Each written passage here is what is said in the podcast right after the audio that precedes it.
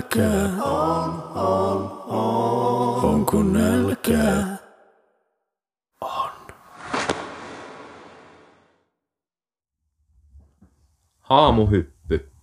Kirjoittanut Marja-Leena Tiainen. Luku yksi. Vihdoinkin mäkeen. Mäessä ei ollut vielä ketään, kun Jukka-Pekka tuli perille. Yön aikana stannut lumi oli peittänyt Kyöpelin kolme mäkeä. Aloittelijoille tarkoitetun miniin, keskikyöpelin ja ison kyöpelin. Iso kyöpelin vieressä oleva pujottelurinne oli autio. Hiihtohissit seisoivat. Ehkä jo seuraavana pyhänä rinteessä kävisi vilske, kun laskettelijat valloittaisivat sen.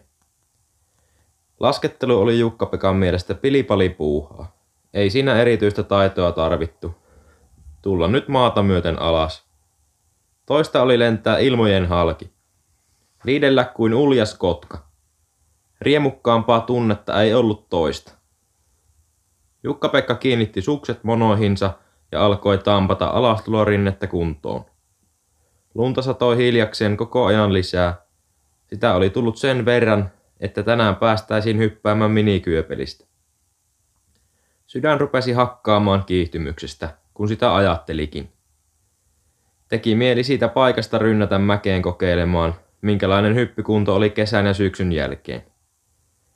Ensiksi piti kuitenkin saada mäki kuntoon.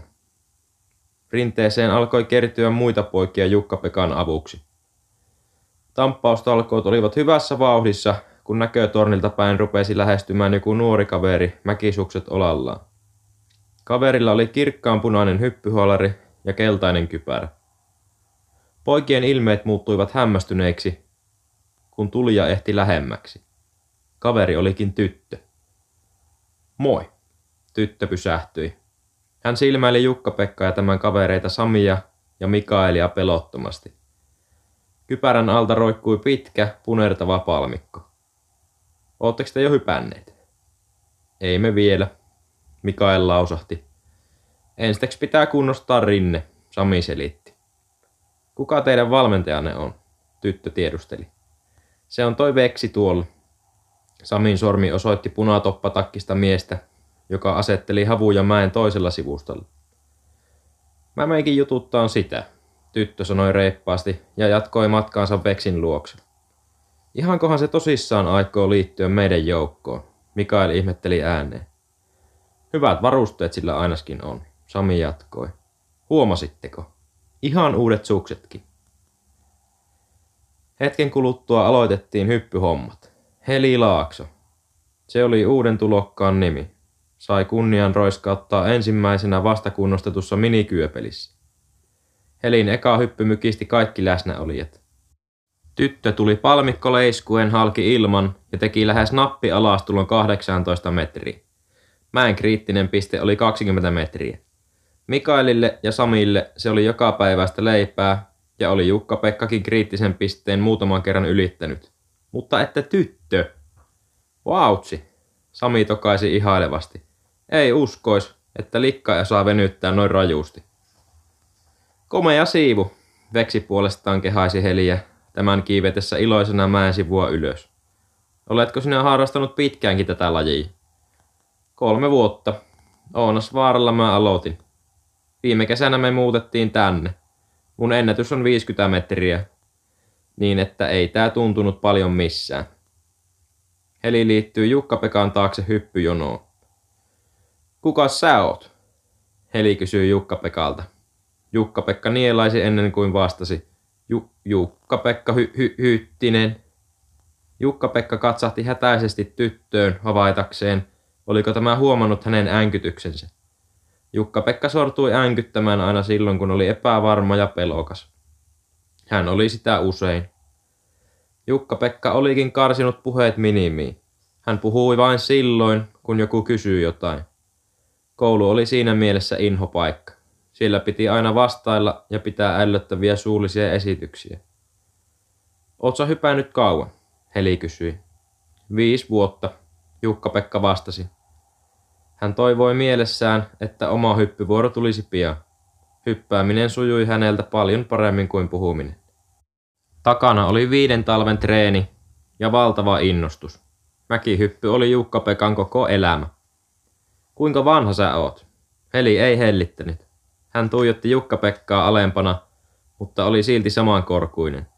Heli oli pitkä, roteva tyttö. Sitä saattoi luulla vanhemmaksikin kuin 12-vuotiaaksi. Y- yksitoista, Jukka-Pekka henkäisi. Kaksikymmentä!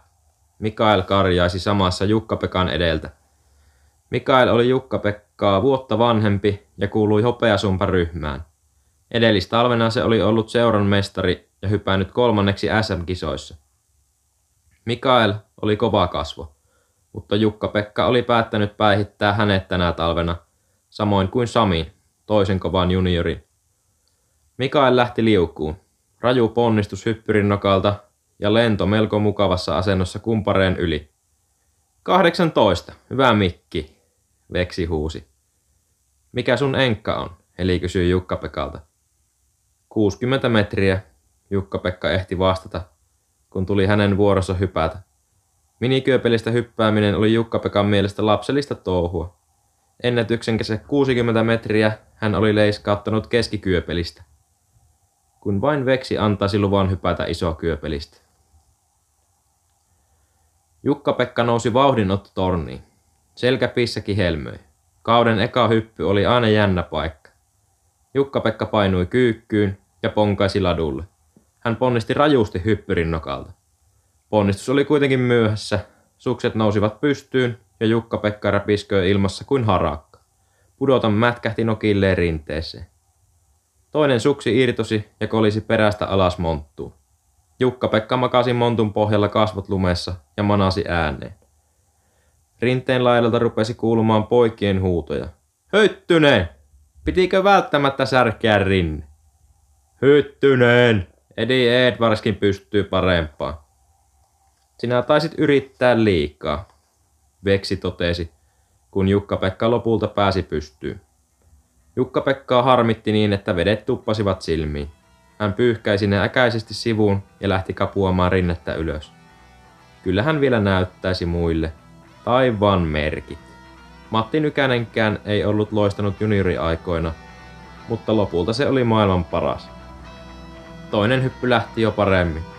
Jukka-Pekka venytti 18 metriä, samoille lukemille kuin Mikael ja Heli. Kun kolmannella ponkaisulla rävähti 20 metriä ja valmentajan kehut tyylistä, Jukka-Pekan kasvoille välähti hymy. Kyllä se siitä rupeaisi sujumaan. Pikkuhiljaa.